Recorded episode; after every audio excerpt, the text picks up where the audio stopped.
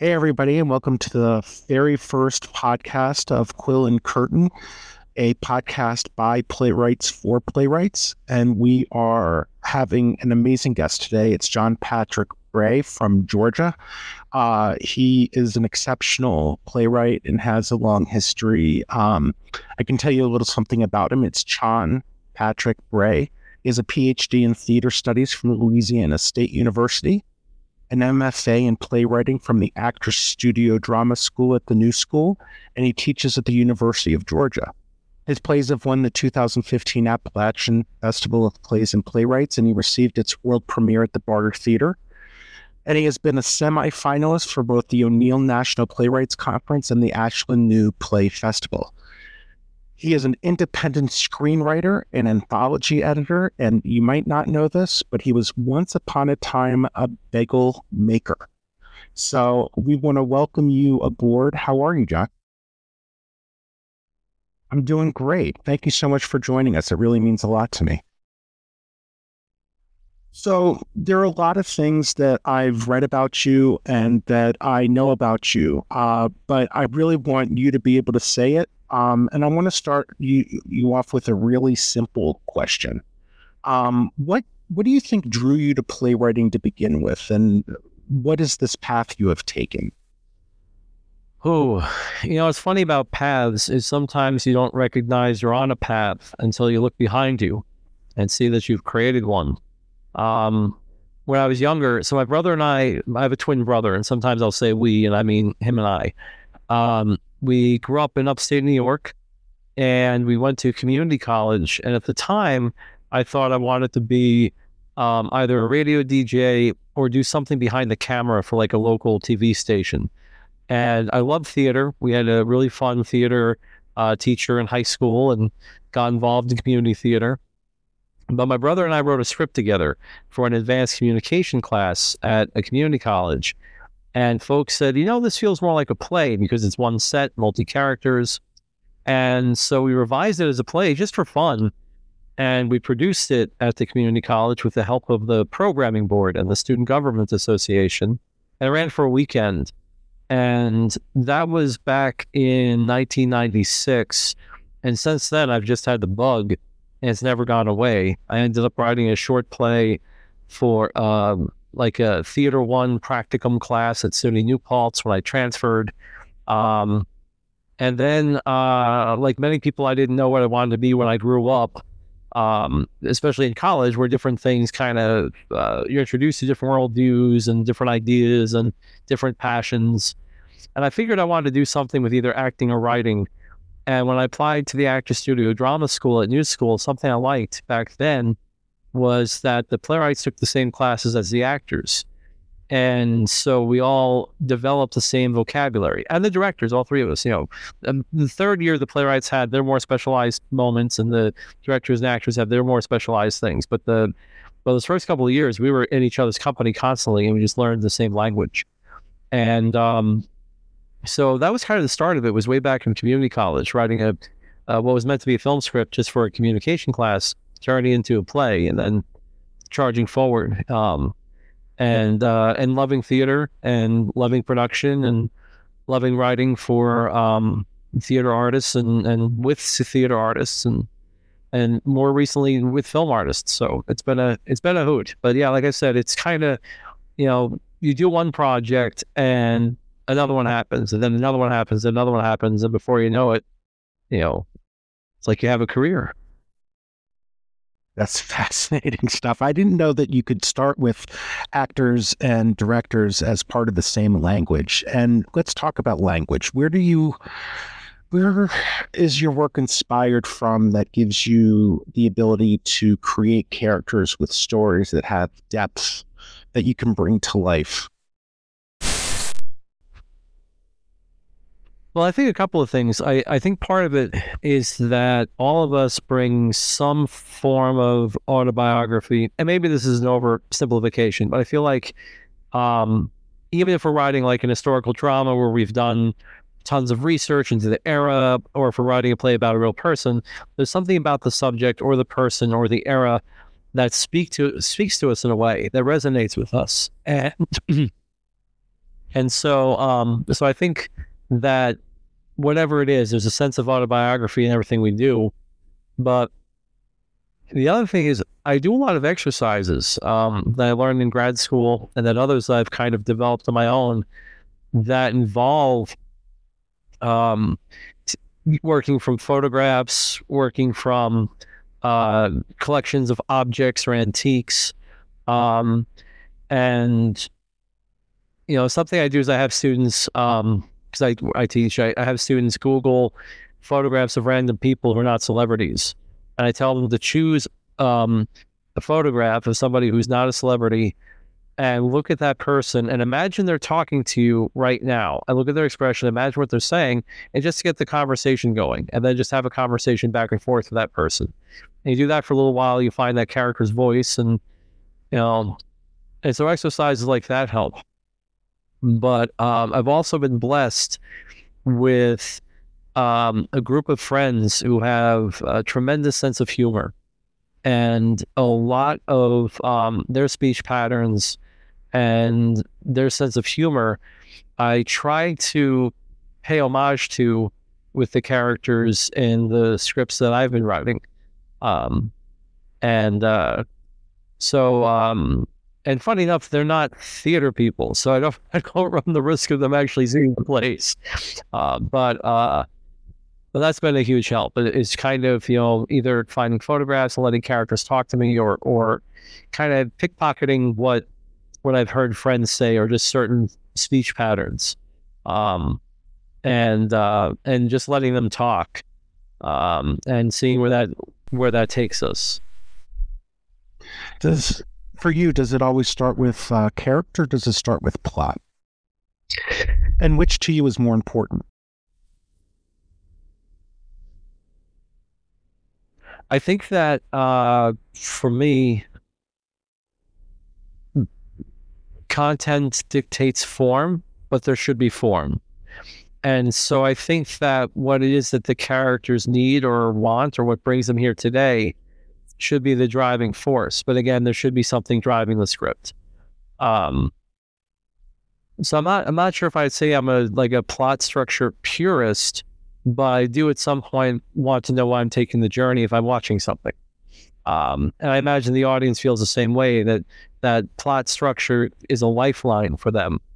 Um, but I find that I really like scripts. I've said this elsewhere, I think, that you see characters trying to overcome some kind of obstacle using humor and magic. So, whatever that obstacle is that these characters are trying to overcome, that becomes a plot. What does A have to do to overcome this obstacle? How do they have to convince B to either remove the obstacle or help them get the obstacle out of the way? That sort of thing. Uh, the short answer is, is probably character, but that the plot does come from the character's wants or needs. Um, and that can make a story very compelling. Oh, yes, totally. So take us through your typical writing process. I mean, how do you develop it from the beginning concept to the finished script? you, you've talked about how you take your characters and form. I mean, I'm sure that's a huge part of it, but where do you begin from step A to step Z? It depends on the play. So I had one called Friendly's Fire, and it was done at the Barter Theater um, in Virginia back in 2017, and then in uh, downtown New York at the theater at the 14th Street Y, produced by the Rising Sun Performance Company in 2019. And that got its genesis because of some photographs um, that I found online when I was working with a small playwrights group I put together here with a doctoral student going back 13 years ago. And um, and so they're just wild images. There was like a like a kind of frontiersman looking character underwater. There was um, a gun with a bee, and there was um, a woman dancing with a skeleton, and I never made it into its, into the final play. But those images kind of stirred together, and um, and I found corollaries with um, people I knew. So eventually, the play became about a veteran who returned from um, from the war uh, in this case, it was the Gulf War, and he's become isolated. And we see him in his isolation and the way that he's slowly driving himself crazy. And he has a friend who acts as a kind of um, a Sancho Panza to his Don Quixote. Now, with that script, I knew I needed help. And so I did try to look at the hero's quest and the hero's journey to try to um, make sure that I was following some kind of structure because it's very easy to for me to just make that into a like a dream lands, landscape. And um, so that's where it started was from photographs. And as I was writing the characters and finding their dialogue, just new weird elements were tied together. And at some point, I thought, well, what can I do to make this feel like it could take place on planet Earth? And how do I go between the real and the fantastic, according to this one character's imagination? Um, and uh, and then that's where real life came in. That's where I, I generously borrowed from friends who had served in the military and um, uh, and also different childhood memories that I wove through. Um, but the starting point was photographs. With something like I have another play called Tracks, which was a semifinalist for the O'Neill uh, a few years ago, and that one came about because the Barter Theater actually um, Nick Piper at the Barter Theater said, "Hey, have you ever thought about writing a play about the opioid epidemic?" And I said, "Well, I don't really. I won't say that I don't write political theater, but I don't write like perp- like make that the foreground to my work. Um, so I wasn't sure if I'd be the right person to tackle that issue." And he said, "No, I, I want you to write a Bray play, but just have that be a part of it and see what you can come up with." And I thought, well, that I can do. And this one was a little different because I sat down and thought about some folks I knew in the Hudson Valley when I was a teenager, and um, folks that my wife knew when she was a teenager. She grew up in the Hudson Valley as well, and um, created characters that were kind of surrogates for those people.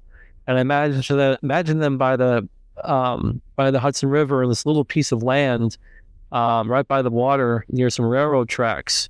Um, and it's a real place. It's a place that we know well and how that location is constantly under threat from uh, Amtrak wanting to build a bullet line from uh, Penn Station to Albany. But all that would have to be fenced off when they did that. And imagine this group of people about to lose their space while dealing with um, opioids and um, the the pains of being a um, an economically disadvantaged teenager in the 1990s. Um, and as I was writing it, there was a voice in my head that was saying, please be normal, please be normal, please be normal. But the Hudson Valley is the birthplace of Euro American myth. That's, I mean, the, the Rip Van Winkle Bridge is right there, Sleepy Hollow is there. It's all Washington Irving.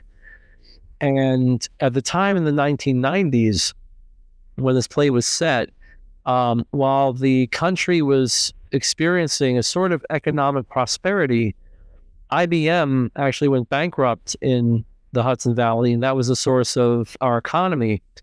And a number of factories were leaving due to different NAFTA plans, which certainly benefited some, but but it didn't benefit others. And um, so anyway, this idea was I had this waterway and I had this kind of broken IBM computer monitor on the water, and I have these characters together, and I'm writing and I'm thinking, be normal, be normal, be normal. And then suddenly the headless horseman crawled out of the Hudson River and put the IBM monitor on his shoulders as if it was his head. And because I have an allergy to the backspace key, I was like, well, if he's here now, what do I do with him? Um, and, and thus the play was born. I just kept going back and forth again between the real and the fantastic. And I think more and more of the pieces I'm writing later lately kind of oscillate between the real and the fantastic. So very different approaches. One from photographs and one saying, hey, can you write a play that does this? And me saying, well, let me see if I can take a stab at it. Mm. Let's change our thoughts to uh, the theater industry as a whole. Um, what are your thoughts on the current state of the industry from the perspective of the playwright? Uh, you know, there are obviously subscriber issues with theaters and other kinds of things, but what are your, from your perspective, what are the biggest challenges that we face as playwrights? I think there are a bunch in terms of um, trying to find access to the major um, League of Residential Theater spaces. Um, I think that there are pipelines through those theaters that are well established, and some of them have adjusted in recent years, thankfully, to allow for a plurality of voices. Um, I do still think that there are questions about where the money's going. Um, I've been reading a lot about um, administrative um, administrators meaning well, but perhaps being a little short sighted by pouring money into buildings and facilities and not so much um, gearing that towards having you know full time residential theater companies. I think the fact that there are so few now, Barter's one. I don't know of any of others is a problem. Um, you know, I think that the residential, the actual residential theater model, where you have something that's full time year round, serves the community, have a resident playwright or two, um, have special programming like the Barter has in Abingdon. I'm just going to keep singing praises about the Barter. I'm not just doing that because they produced me. I really think it's a good model. I think that that model should be emulated um, to make theater feel accessible to the community and to make it feel like the community is part of the conversation and that this is for them and with them. Um, but I'll also say that uh, while I recognize from the various things I've read, and I'm sure you've read it too, that some of the larger um, theaters are starting to crumble a bit, it hasn't affected me directly. Most of what I've done has been working with independent theaters, and um, whether it's in downtown New York or elsewhere. And they're always struggling. They're always at risk. Some independent theaters pop up, they run, run programming to their best their ability for a year, you know, being nomadic, finding space here, find space there, and then say, "Oh, the heck with it," and kind of, you know, give up, and and the members will find something else to do. Um, but uh, so I found myself connected to a lot of those kinds of organizations, and I've also self-produced in festivals, um, which has been a riot. I love that. Um, I'm not sure how much more energy I have for that anymore, but I love doing it when I did it. And um, it's a long way of saying that um, at some point I recognized that maybe what I was doing was not necessarily something that would be embraced by the mainstream. And maybe I didn't have access to the pipelines for the mainstream. But what I did have was my own community of folks who um, loved creating together, and so we just continued. And to the best of my ability, I wherever I go, I try to find folks that want to create together, want to play, want to have some fun. Um, uh, I don't know what the answer is on the other side of this, on the other side of what is clearly a crisis. Um, my hope is that we'll find more sponsors, more donors, that perhaps maybe one day the NEA will be um, will be able to live up to its full potential. Um, but there's a lot of politics involved, as you know, and so I I, I get a little pessimistic about that. Um, but for a playwright starting out, if somebody today said, "I want to be a playwright, I'm going to write plays," you know, I'd say, "Great, find some people, find a room, start a reading, find a space that you can get for cheap." and produce your own play. Maybe not necessarily direct it, but just start there and see what that's like. And maybe you can build yourselves a home where you are, um, and um, and really have a good time. And I think a lot of people are starting to do that. Um, when I take a look around at some of the smaller theaters, some of the independent theaters, I think folks have caught on like, okay, well, this is how we're going to do it. Um, and uh, they need grants too. They need sponsors too. Don't get me wrong. But those early days when it's just people experimenting in a room, um, I think that's what we need to encourage is just more and more of that. In terms of playwriting, making a living, oh man, I wish I had an answer. you know, it would be great. You know, Tony Kushner talked at the Georgia Theater Conference um, maybe seven years ago, and he said that um, up until Angels in America, and even including Angels in America, he never really made his bread and butter doing theater. It was only after he sold uh, Angels in America at HBO and started writing screenplays that he was able to truly support himself as a writer exclusively. So, sorry to bring bad news.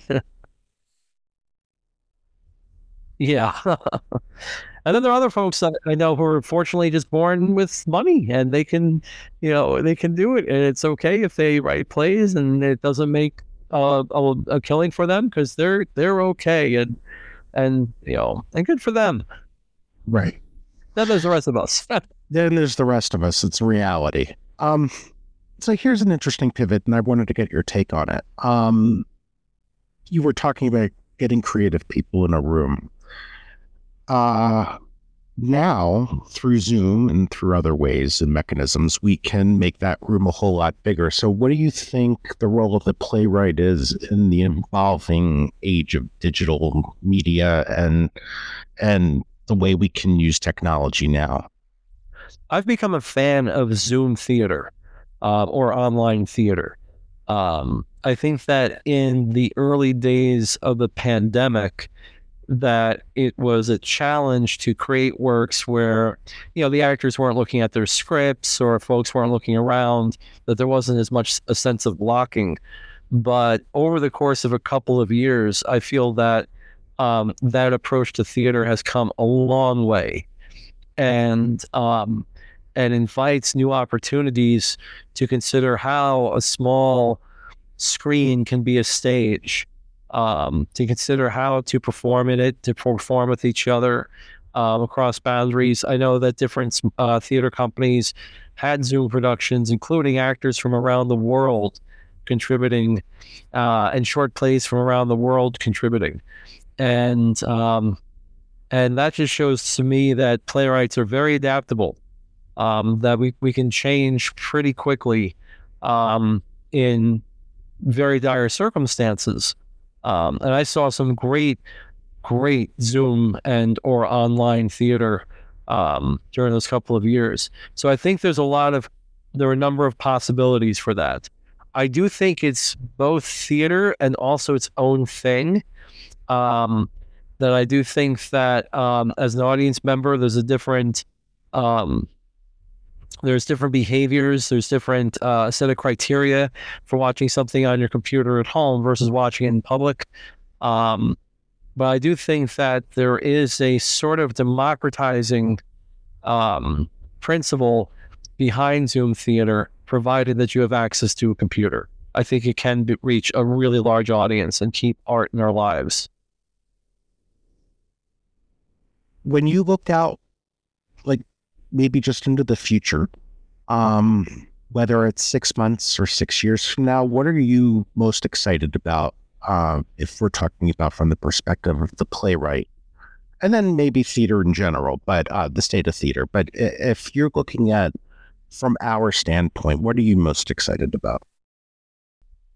I think we're at a moment where there's a potential to create like a new either little theater movement or a new independent theater movement.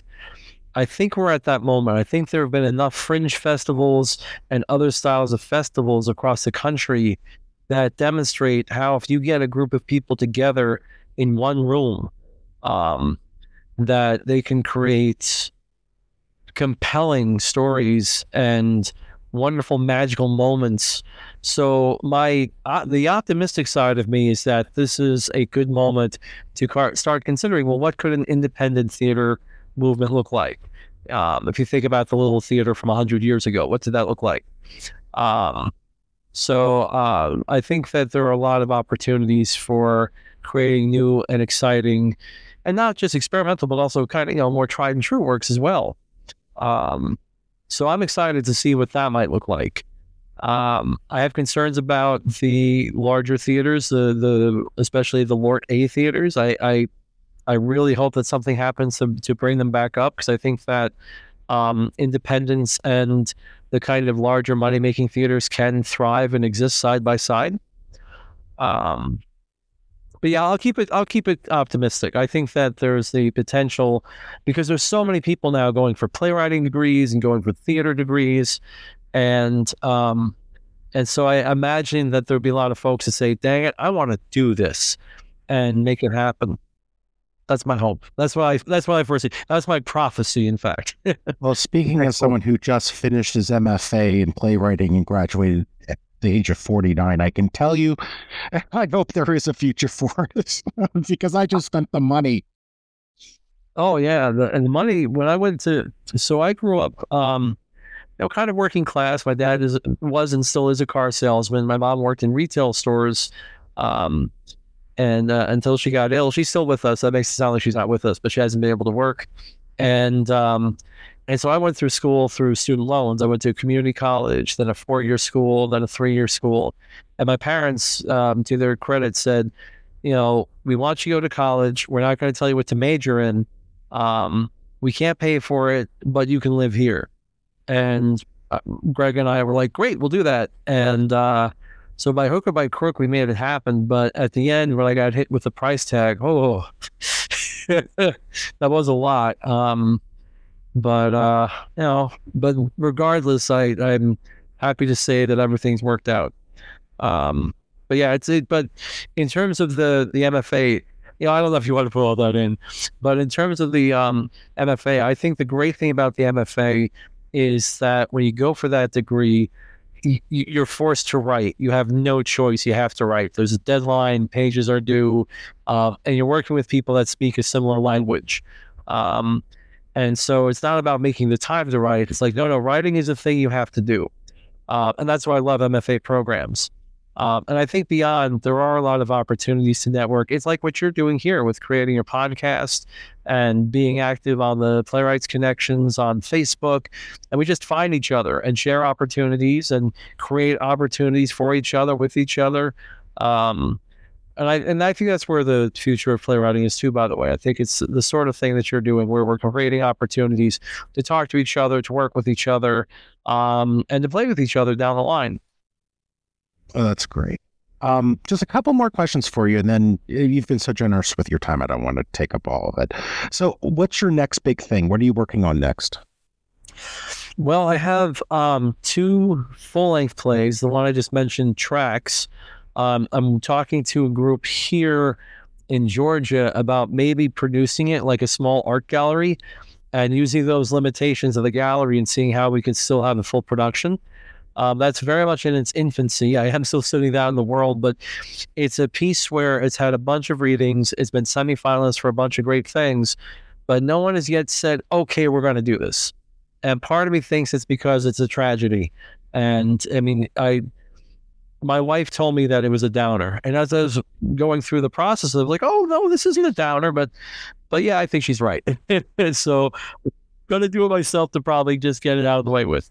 The other project that I'm working on is um, also full length, but this one um, had a couple of readings. Actually, had a really good Zoom reading with, um, uh, excuse me, with the uh, Skeleton Rep in New York City uh, called Saint John of Suburbia, and that one's a bit more of like a romantic romantic comedy.